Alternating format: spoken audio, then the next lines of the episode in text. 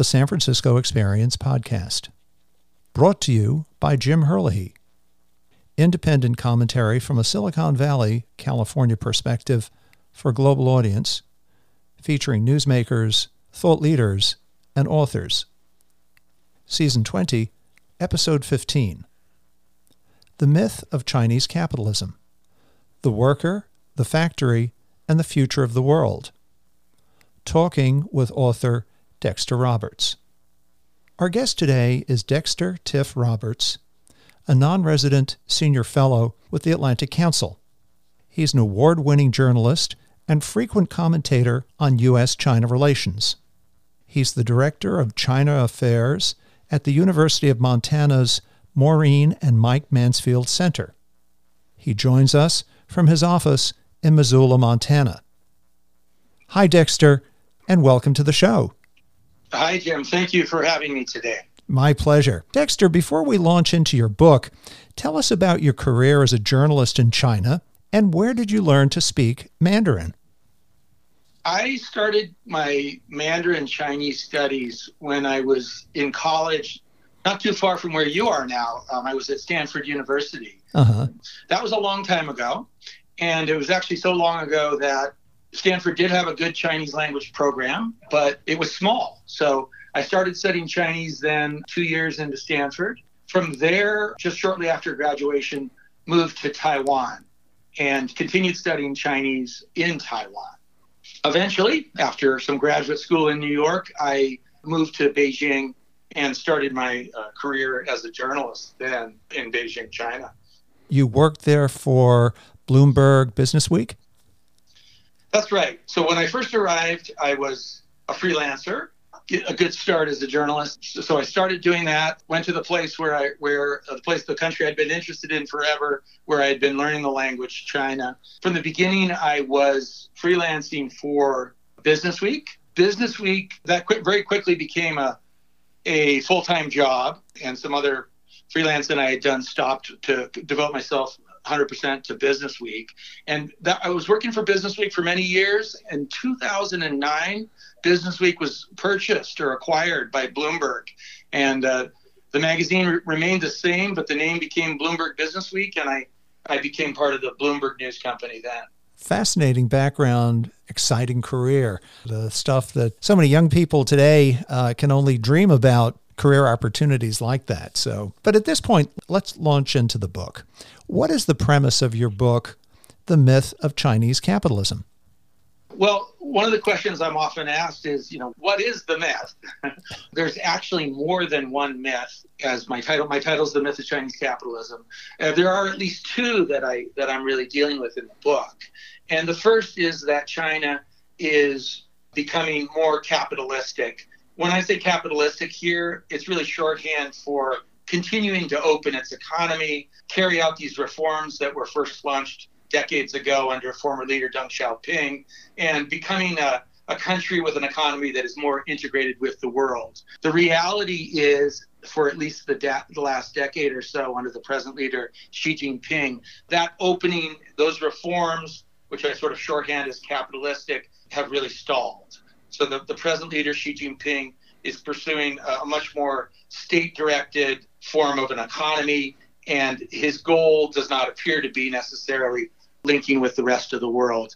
A second myth that I talk about in the book, and I really focus in on this by looking at what I would call the other China, for lack of a better term, and this is hundreds of millions of people that come from the rural part of China, mainly in the western part, many of which become migrant workers and typically had worked in the factories of China. And the myth is that these people who make up you know some one half or even maybe slightly more than a half of the people in China are going to join the middle class as many people in urban China have already done. Mm-hmm. And for a bunch and a variety of different reasons that I look at in the book, this is not happening. So we're seeing a widening uh, gap between rich and poor in China, particularly between people from rural China and urban China the, that second myth, by the way, is really one that has been bought into by the companies, the multinationals of the world. This idea that China's middle class would grow ever larger, and therefore they would have larger and larger markets there in China to sell their products to. And whereas we did see this rapid expansion of the middle class in China, again, I argue in my book that it appears now to have stalled. Mm-hmm. That's, uh, that's an excellent segue into the book itself. The story begins with the Mo family from a remote village in China. How did you meet Mo Rubo? And tell us about his story. Yeah, so the first time I met Mo Rubo was in the factory town of Dongguan, which is uh, down in Guangdong province, not far from Hong Kong. And Dongguan, as I is one of two cities I really focus, or two locations I really focus on in the book. The other is this rural village that Mo Rubo happens to come from called Binghuacun in Guizhou. But I met him uh, in the factory town where he was working, along with another number of other young people that were also uh, from his village and also working in various factories in in Dongguan. That was the first time I met uh, Rubo. And then I was later able to meet him uh, a number of times, quite a few times, both in uh, Dongguan, where he still lives today, and also back in his home village where he grew up. So the story of Rubo is a very typical one for literally hundreds of millions of young people in China. And those are the hundreds of millions of young people that are born into less privileged circumstances, if you will, in rural China. Uh, dropped out of middle school, uh, never completed high school, certainly didn't go to college uh, because there were very few opportunities there in the village, uh, mainly a rice growing part of a uh, very beautiful part of Guizhou, stunning mountains and, and uh, beautiful place, very little pollution because there's no industry to speak of. Uh, but he didn't see that he had many prospects there. So he dropped out of school, uh, first went to a city not far from Shanghai called Ningbo, got a job in a factory there, and then did what is rather typical. He sort of bounced around China in uh, mainly along the coast where most of the factories have been located. Mm-hmm. Uh, they're export oriented, and then ultimately ended up working in this electronics factory owned by a Taiwanese businessman there in Dongguan. And so I met him and uh, some of his fellow villagers over a dinner there, and then later was very lucky to meet him, as I said, in the village that he comes from.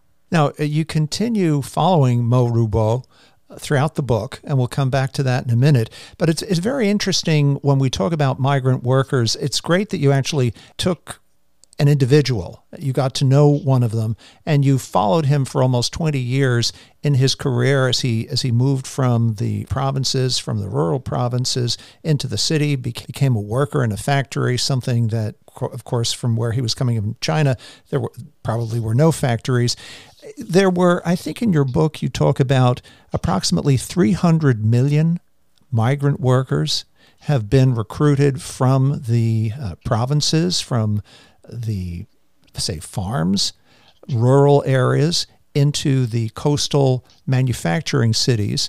And to your point about the uh, education, I was, uh, I think one of the statistics that you mentioned in your book is that only about one quarter of China's labor force actually graduate from high school. And in fact, you just made the point that Mo Rubo had actually dropped out in middle school, so he would not be a high school graduate. That's very surprising. In fact, you also talk in the book that China's educational attainment for workers is less than you would find in Turkey, Brazil, South Africa. That, that was quite a surprise to me. I just assumed that that the opportunity in China was spread right across the board. But it seems as though that opportunity, educational opportunity anyway, hasn't really made its way out to the hinterland and to these migrant workers who come into the big city, but uh, kind of ill prepared with without skills and with poor educations. Yeah, I think that is a surprise for a lot of people that that haven't, you know, had the opportunity to spend a lot of time in China. What we do hear about is the very real and impressive academic successes of Chinese students in cities like Shanghai. Indeed, Shanghai, you know, scores some of the highest uh, on standardized testing. The students there will score some of the highest at, at, the highest ranks in the world. But there's this great disparity in education within China. And I should also add that even in cities like Shanghai, if you are the child of a migrant worker, uh, you're not going to be you're not going to have easy or, or maybe no access at all to the these public schools that do teach you know very very are, very good at teaching uh, students teaching students and, and and producing these high achieving students. So you'll have migrant workers in places like shanghai whose children will not be in the schools there even even in some cases if those migrant children are in shanghai but the real distinction again the real the real gap is when you compare these big urban cities, the cities we think of when we think of modern China with skyscrapers and high speed trains, places like Beijing, Shanghai, down in the south, Shenzhen. Those places typically will have very good public schools, they're public schools, and again, high achieving students. But then you have literally hundreds of millions of young people from rural China who are in far inferior schools. The system in China is such that social welfare costs, including education, are paid by the local governments. And you'll often have uh, local governments with far, far less financial capability than, than a city like Shanghai. And they simply just do not, they do not have the money to make very good schools. And that's very much reflected if you look across China.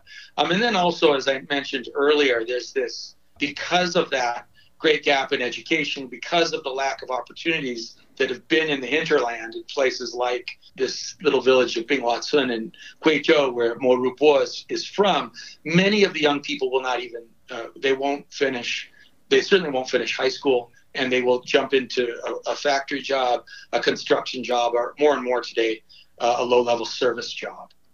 One of the things that also surprised me in your book, of course, most of these migrants are, are single. They're young and single when they leave the hinterland and come to the big city to get a job in a factory. But for the few who actually come with their, most of them, if they if they do have children, they leave the children behind, and then the children are either taken care of by the parents of the the worker, or they're put in a boarding school out in the hinterland, which, which has lower standards.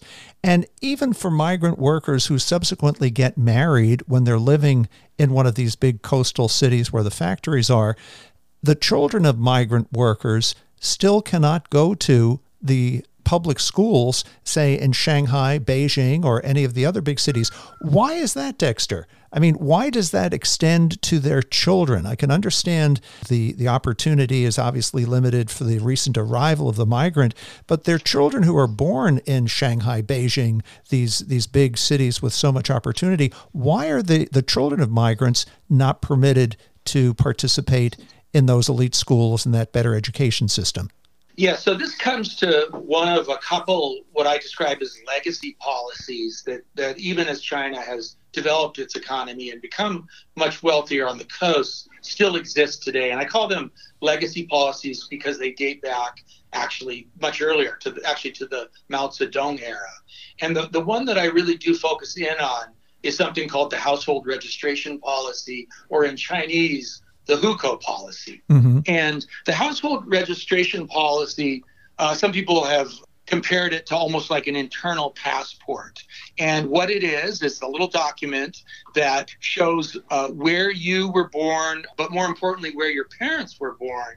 It shows things like your education level. Level. It shows, you know, what ethnic group you're part of, whether you're a Han Chinese, which is the more majority, or a or an ethnic minority in China. And so this is a document that is very important to people's lives and ultimately their careers. And what, what's important about it is it does not bar people from traveling around China. Mm-hmm. That's why you have 350 million migrants. Actually, during the Mao, Mao Zedong era, it was used to bar people from going leaving the countryside and coming to the cities. Mm-hmm. Mao wanted to push rapid industrialization. He needed people in the countryside you know, producing cheap agricultural products and food to support the urban people that would that would work in the in the industrialization effort. So this was this was Mao's idea. Now today the, it no longer bars where you move, and that's why you have hundreds of millions of migrants moving around China. Mm-hmm. What it still does is it ties all of your social welfare benefits to the place where not where you were born, but where your parents were born. And so when social welfare benefits, obvious things like medical care, uh, your pension, but also the access for your children to education. And so what it says is if you want to get affordable health care, you actually shouldn't be going to what's probably a much better uh, hospital or medical clinic in the city. You should be doing it back where you were from or actually where your parents are from. Same thing with your pension. Now, where it gets where it affects the children is they do not have the right because their hukou is tied to their parents who mm-hmm. are from the countryside. They do not have the right to go to public schools in the cities. Hmm. And the public schools are the, are the, are the really strong schools in China. That leaves them two choices. One is these private schools have sprung up in the cities to cater to the children of migrant workers. These are not the private schools we think of in the West and in the US. These are schools that typically ha- are not very good at all. And often they actually cost a fair amount of money. And so migrant workers who want their children to live with them will actually pay for their kids to go to these not very good, actually somewhat expensive private schools. Whereas your kid from an urban family with this urban household registration can go to the public schools. The, the second choice for the children of migrants is to go back to the countryside, as you mentioned a moment ago. And that has created this phenomenon, which, as you said, they will be raised by their by their grandparents who are often illiterate hardly you know hardly well prepared to raise these young children as migrants or they will go into these impersonal not very good quality boarding schools and this has become such a frequent choice for migrant migrant children that they have a phrase that, that they use in China, which is left behind children. There are, by some estimates, over 100 million children in China who are, quote, left behind, who grow up separated almost all the time from their parents. And there are real social, mental, and, and even there's a lot of different costs and uh, negative impacts that you mm-hmm. see on these young people who are uh, because of this household registration system, uh, are forced to grow up separate from their parents in most cases. Let's move on to the ownership of land and the sale of land or the rental of land. Now, we've all heard about, again, in the large cities, for the residents, the legal residents of Beijing, Shanghai, the big cities, who have a hukou, a registration that says that they're entitled to all the benefits and social services of a citizen of Beijing, of uh, Shanghai. And these are all Chinese citizens, whether they're migrants from the hinterland or whether right. they're residents of uh, legal residents of Shanghai, Beijing, etc. We've read about the real estate speculation, for instance, in apartments and condominiums in the big cities in China, where uh, where middle class uh, Chinese people are able to buy an apartment for, I don't know, uh, say $50,000 and turn around and sell it for $100,000 and, you know, do, to do very well out of that real estate transaction. But when you go into the hinterland, farmland, tell us about that because that same ability to actually sell the land on the part out in the hinterland, sell agricultural land, or to rent it at a market rate. That doesn't apply to residents out in the hinterland in the agricultural areas. And so folks out there aren't able to make the same kind of profitable real estate sales as folks in the city. Is that correct, Dexter? It is correct. And as a matter of fact, that dual distinction between rural and urban land, people call the dual land system, is probably the number one reason for the the very large and growing wealth inequality in China. Because as you say, urbanites with the proper household registration, the hukou, are able to buy and sell apartments. And we've seen a, a, vast appreciation in property values until recently in China. And they've been able to become very, very wealthy doing that. By contrast, in, in the rural parts of China with agricultural land, uh, you have a different classification for the land. It is, again, a legacy policy that date back, dates back to the Mao era. It's called the collective land system. And whereas the land in the countryside used to be owned by an actual collective, like a commune, mm-hmm. uh, under the Mao era. Obviously, those communes no longer exist, but the land ownership in the countryside still the power resides in the in the collective, which actually happens to be local officials. Mm-hmm. So what happens is if a rural person wants to rent or sell their land. 1st mm-hmm. of all, they're pretty much unable to do that at anything close to market rates. But what they need to do is they need they need to work with a local official. Local officials have the right to, in effect, redistrict land from agricultural use to industrial use or commercial real estate use. The farmer or the migrant worker can't do that. Uh, so what happens is the, the village chiefs or the township officials step in. They typically will buy land from a local farmer at a nominal rate for virtually nothing. Then they will turn around and redistrict it, sell it on to real estate developers or rent it out uh, at, a, at a very significant profit to themselves. And you know, people ask why does this system still exist in China? Uh, there's a number of reasons. Some people will say that it's somehow in the minds of the of the party. It's sort of a, a tie back to their their previous past. They have this sort of this fig leaf that they're still socialist communist something because the, the land is defined officially as collective in the countryside probably far more important a reason is that local governments in China, which I mentioned earlier, are the ones that are responsible for social welfare costs. Mm-hmm. You have to pay a lot of that's not doesn't come from the central government. They rely to a great degree for local revenues on these land proceeds. So up to one third of one half of local revenues in say a township or a city is going to come from these land proceeds and they need that money to pay their civil servant salaries. They need that money if they're doing the right thing to build a strong social safety net and create a pension system. They need it to maintain the roads and the local schools, even if they're not very good. So China really has a dilemma today. They, if they were to reform that dual land system, it would take away a key source of income for local governments. So that's a big problem. On the other hand, they have this growing wealth inequality tied to the dual land system, the distinction between ur- urban and rural land, which is a huge problem as well economically for China and pot- potentially socially uh, destabilizing down the road. While we're on the subject of land, there are a couple of fascinating statistics in uh, your chapter, chapter number three, The Land, where you talk about the population of China at 1.6 billion, whatever it is, that uh, that represents one fifth of the world's population. However, the land of China only represents about one tenth of the world's la- arable available land. So 20% of the world's population is Chinese, but China only occupies 10% of the world's usable land. And while we look at a map of China and it looks it's a vast country, only Canada, Russia are bigger than China. So much of China is deserts, mountains, particularly in the west. They were fascinating statistics that really put the landmass of China into perspective.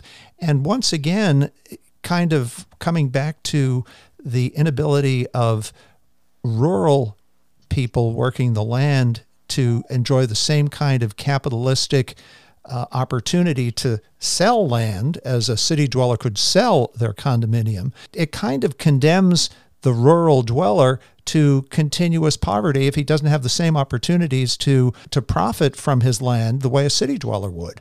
And he can't go to live in the city because he doesn't have because he doesn't have the hukou to do it. Yeah, this is a tremendous challenge, and as you point out, this is this is not new in many ways. China has always faced this reality of a large and growing population and very scarce arable resources. So, and again, as you said, there are vast deserts and mountains in mainly in Western China where it is very difficult to plant crops. So this has always been something that Chinese leaders have dealt with going back to the dynasties. One of Mao Zedong's you know most important initial reforms was land reform what a previous leader, Sun Yat sen, the father of modern China, called land to the tiller. Mao didn't, he did land reform and then he took it back and uh, converted it into communes, basically took the land back from the farmers after giving it to them. But this is something that has always been an issue for China and it continues to be today. The dual land system we were just talking about, one of its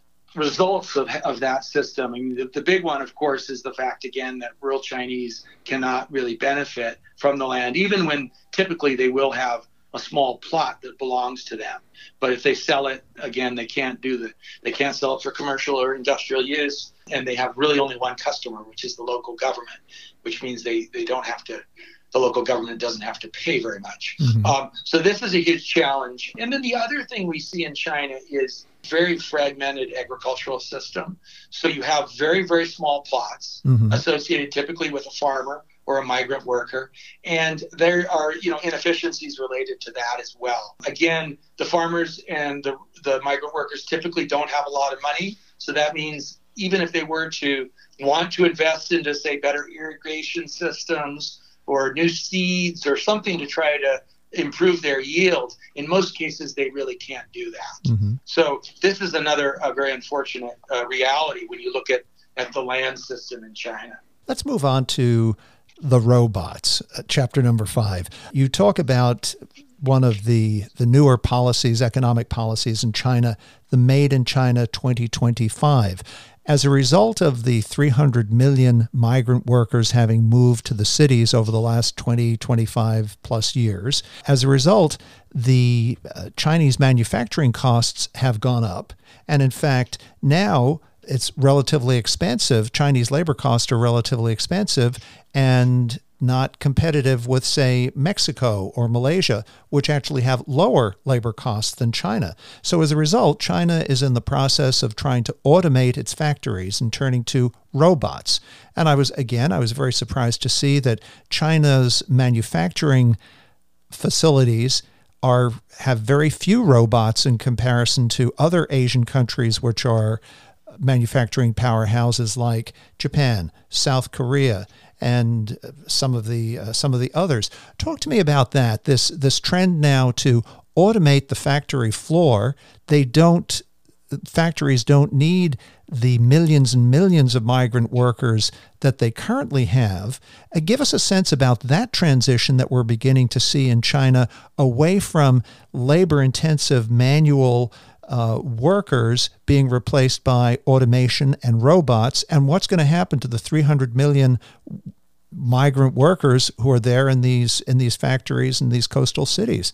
Well, if you step back just a little bit, you know, the, the made in China or factory to the world model of, uh, of economic development for China, which supplied us, you know, with all with the our cheap iPhones and inexpensive toys before and clothing and sort of things you would get in a big box retailer in the US. So much of that produced in China. That was really built built upon this belief that there would be a constant supply of very cheap workers that you would pay very low wages mm-hmm. to. And frankly, that allowed us consumers in the West to benefit with low prices. That really began to change quite a few years ago, in part because of the one child policy and other earlier birth restrictive policies that reduced the number of young people that were being born in China, which has now really come to a head. This year is the, or last year, the, the census people, the State Statistics Bureau in China has just announced that the population shrank for the first time in many, many decades, hmm. and the workforce has begun shrinking. So that really started to happen a while ago. It's really become very much a reality today. And uh, what does that mean? Yeah, it means, as you said, that workers in places like Malaysia or Mexico have actually become more affordable, which is something a lot of people really didn't ever imagine happening. That's a big problem for production in China for obvious reasons. Obviously, if you're trying to sell to the US market and you're located in Mexico, uh, that's quite much an easier logistics prospect to get the goods across the border, a land border into the US, as opposed to sailing them across the ocean from China. So uh, China's trying to find ways to remain competitive. One thing to keep in mind is China has decided that it will not see the hollowing out of its industry. And you have some very smart technocratic officials in China that have looked at other parts of Asia, didn't like what they saw, particularly mm-hmm. Japan. Uh, a very senior official who's recently retired named He actually studied the example of Japan and saw the hollowing out of industry there and said, we're not going to let this happen in China. So, what is the solution as, as wages become more expensive? Uh, it's automation and robotics. So, China really has a conscious strategy of trying to automate more and more of its factories. They actually have put subsidies in place, both at the provincial level and at local government, municipal levels, to give factories subsidies if they put in more robots and automate more. There's actually a policy that is literally called replace worker with robot. And mm. so this is something that's really been a conscious choice. And at the same time, they've also had subsidies for robot producers because they want to produce their own robot, robots as well. So China's trying to, they're not trying to keep manufacturing static. They, they, they're automating it. They also want to move up the, the value chain. They're moving to higher technology products. They're not so interested in things like making textiles or toys anymore which really a lot of that industry has moved on to places like Vietnam or other parts of Southeast Asia where there still are cheaper workers. Uh, but China is trying to instead uh, move up the value chain with its technology, produce more technologically complicated products, and use above all more and more automation. Mm-hmm. So the the issue here is, in on the one hand, this is a you know a great strategy. On the other hand, they may have actually gotten a little bit ahead of themselves to the point where uh, workers who might still be willing to do a job in a factory uh, may find themselves out of work now, mm-hmm. uh, even even at a wage a wage that the factory might be able to accept, because again, that there's been this push, including by the government, to drive faster and faster automation. One big trend we've seen in the last few years is these 300 million some migrant workers starting to a big portion of them starting to return to their villages going back to the countryside. And this has actually been encouraged by the government as well. They've tried to set up tax benefits in some cases for migrants to return and start small businesses where they're from. In Guizhou, which uh, where the the Mo's are from, and, and Rubo that I write about, there's been a big push to try to do uh, ecotourism, what we would call ecotourism, mm-hmm. or uh, countryside tourism. As I said, there's very little industry there. It's a beautiful stunning mountain scenery, uh, great great hot spicy food, and so they've tried to they've tried to create a tourism place where they would lure wealthier Chinese from the cities to come back and work there. But that's unclear how well how well that worked because there's so many other places where wealthy Chinese can take their tourist dollars and there's and there's arguably arguably been too many um, hotels created in places like Guizhou to cater to that. So you have a situation where in the countryside, you may be seeing growing unemployment amongst migrant workers mm-hmm. that don't have jobs in the cities anymore, but are trying to go home to, to uh, work there. Um, and then in the cities, there are certainly migrant workers that stay there. Increasingly, they're in service jobs. Mm-hmm. But the problem there is they typically are not very well paying. Some cases, even dangerous to their well-being mm-hmm. uh, service jobs. So one of the most common is motorcycle delivery person, and so they would rush around the city as fast as they can. They get paid by number of deliveries, delivering everything from you know packages to businesses or homes to like uh, hot meals. You can get a you can get a hot meal in, in a city like Beijing in you know 10 minutes because of these migrant workers who zip around the city and unfortunately sometimes get in, in motorcycle accidents. Let's come back to Mo Rubo, who we met at the outset of this podcast, who was the, the young man, the young migrant worker who made his way to the coastal city of Dongguan to make his uh, his fortune. And uh, tell us about him, because is he moving back to his uh, his village? Has he opted to stay in the coastal city? He now has a daughter. Tell us about him and how these policies are affecting him personally. Yeah, so he is one of those migrant workers who, I mean, back from the first time I met him in the year 2000, was determined to not go back to the countryside. And so he stuck with that. He's uh, living in a small apartment that he rents with his wife and his daughter. His daughter's, I think, eight years old now. Uh, not far from the factory that he was working at when I first met him, still in Dongguan, the, the uh, manufacturing city there down near Hong Kong. What he's done, he and his wife run a small uh, athletic apparel sourcing business. Mm. So they don't actually produce the athletic clothes and other athletic apparel, but they uh, source it from factories and they sell it online. They run the, their little office. I visited them. Uh, I guess it, it was before the pandemic, so it's been a little while. But I visited them there. They, they run the office out of their own home, and it's it's not easy at all. The business is not easy. Mm-hmm they have been unable to earn enough money to buy their own place, despite the fact that he and his wife have been in Dongguan for over 20 years now. Mm-hmm. There are restrictions related to household registration that make it harder to buy an apartment in the city if you if you uh, are not actually from there and you have a you have a hukou from the countryside. Mm-hmm. And then the big issue, and this was really a big one when I visited him a few years ago was what to do about his daughter's education. Right. Uh, Rubo and his wife were adamant that they were not going to see her become what I mentioned earlier as a left behind child mm-hmm. and grow up away from them.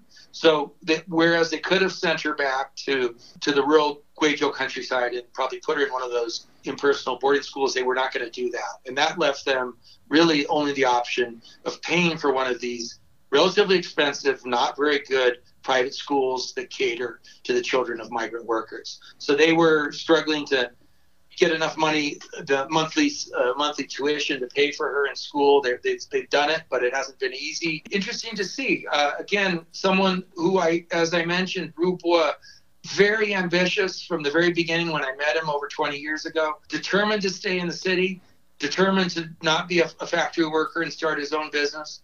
Well, he succeeded in a number of ways. You know, he stayed in the, he stayed in the city. He's created his own business, but because of the household registration uh, life is very difficult for him and his family. Dexter, at this point, what does the future hold for Chinese capitalism? Because f- certainly over the last 30 years, we've seen this economy rise from ba- basically a subsistence economy, uh, making cheap toys and other trinkets that were sold to the West, graduating to iPhones and more sophisticated manufacturers as they were able to bring 300 million migrant workers into the cities. And now those migrant workers, uh, their salaries, the labor costs are, are no longer competitive on a global scale. So robots are coming in. What's the future for China and their system of capitalism with this vast hinterland of, of poor people out in the rural areas versus the opportunities to create wealth and make wealth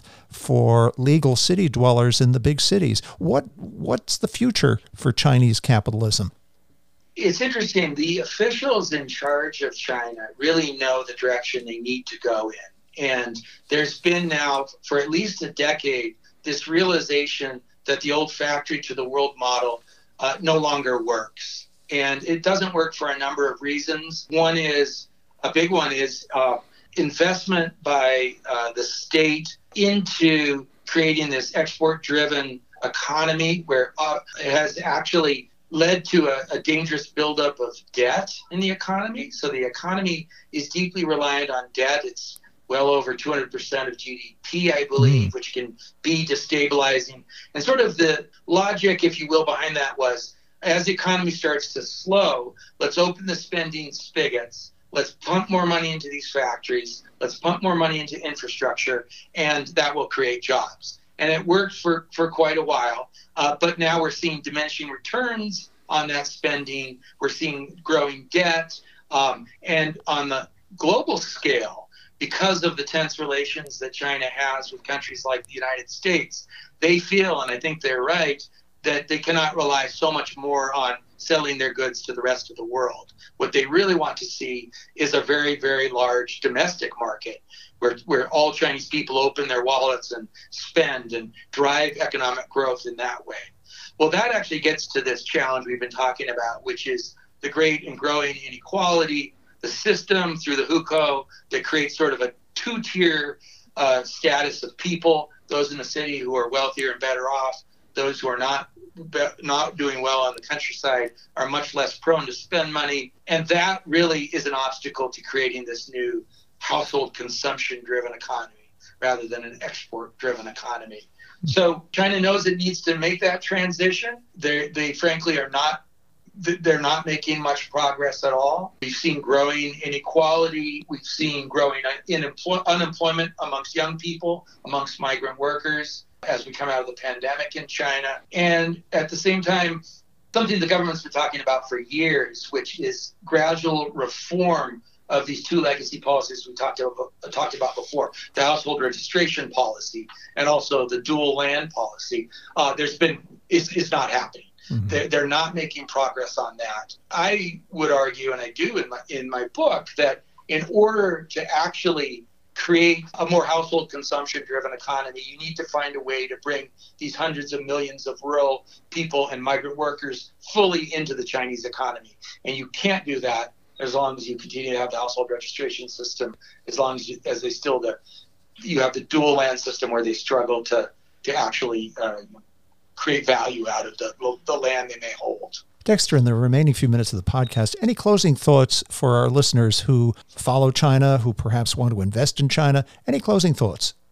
Well, you know, as I back to the back to the beginning of our conversation, I do think that it is a myth, as in my title, that China will continue to mint an ever larger middle class. And my uh, experience from being a business journalist in China for more than two decades is that's sort of the working assumption of all, almost all foreign investors that come into China that the market will just keep getting bigger. And I'm afraid the way things are going now, that is not happening. So I think that's something that the multinationals of the world and the potential investors in China need to be aware of. Another thing we haven't talked about, but which is very relevant, particularly for investors, is what I call the Xi Jinping's politics in command economy. And politics in command was a, a Mao era slogan, which talked about how ideology should be first and foremost above things like economics. And uh, I would say, unfortunately, and I, this is not good for foreign investors, but in particular, it's not good for the Chinese people. There's a growing sort of return to that attitude where party and ideology sort of trumps economics. And this has a big impact, for example, on the private sector in China and private entrepreneurs who face all sorts of challenges, including being disappeared by the authorities in various corruption investigations, which may in many cases be trumped up efforts to lessen their power or to, to the benefit of state owned enterprises. Um, and it's not good news as well for foreign investors in China.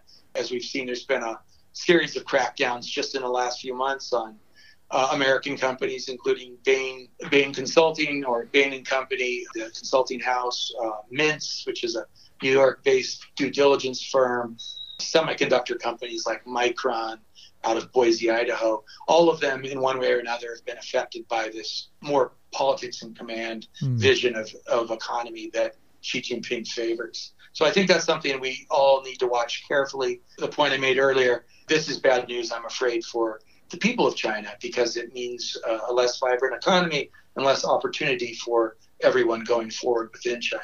Dexter, The Economist described the myth of Chinese capitalism as one of the best books of 2020. Where can our listeners buy a copy?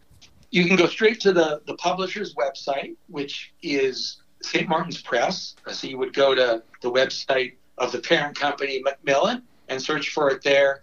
You can find it on in good bookstores. Uh, I still see it around, which is wonderful. So you can go to your local bookstore. I believe strongly believe in supporting your local independent bookstore. So you could go there, and if they don't have it on the shelves, they ask for it, and they'll order it for you. Um, and that's probably, I would say, I would, I, I think is the best way to, to get a copy of the book. Tell us about your newsletter. Yeah, so uh, for about three years now, or a little more than three years, I, have had a newsletter. It's called Trade War. I, I, began during the actual trade war during the previous U.S. administration, uh, but it's sort of outgrown its title. It's a look at the economic and business, all the economic and business news, and a lot of political news too. I mentioned uh, under Xi Jinping, the politics in command economy of the week in China. It's, it's published under the uh, on the Substack platform. If you search my name, Dexter Roberts, and Trade War, it will come up. And uh, yeah, it comes out every Sunday. There's a free version, which is great. And if someone, a reader, becomes very interested and they want to see more, uh, then see the whole thing. It's got a paywall in it. They can pay, I think it's eight dollars a month, and and and get it uh, there as well. That's sort of what I really focused on now uh, until I get around to perhaps doing a, another book down the road at some someday. And Dexter, how can our listeners follow you? Well, I have my own website, which is just www.dexterroberts.com. And then I continue to be quite active on Twitter. My Twitter address is at DTIFF and then my last name, Roberts. So that's that's a good place to find me as well. Okay, listeners, the Twitter handle is at D like David, T like Tom, I, F like Frank, F like Frank Roberts at DTIF Roberts. That's the uh, that's his uh, Twitter handle. Facebook, Instagram, LinkedIn, any of those? Yes, Instagram is also the same address at DTIF, at DTIFF Roberts. And so that would be another good place to, to find me as well. That tends to be more beautiful pictures from Western Montana, where I live, however. Well, Dexter, I want to thank you very much for joining us today fascinating pulling back of the curtain on what's really going on behind the scenes in the Chinese economy. And we don't often get to have this perspective. So thank you for sharing this with us and hope to have you back when you write that second book. Well, thank you very much, Jim. I appreciate the opportunity. Delighted to have a chance to appear on, on your podcast. My pleasure. And for our listeners, today's episode is number 400 as we continue to mark our third anniversary. Listen to us on Apple Podcast, Spotify, Amazon Music, 19 platforms in total. And make sure to subscribe and join our audience that spans 65 countries. This has been the San Francisco Experience Podcast with Jim Herlihy coming to you from San Francisco.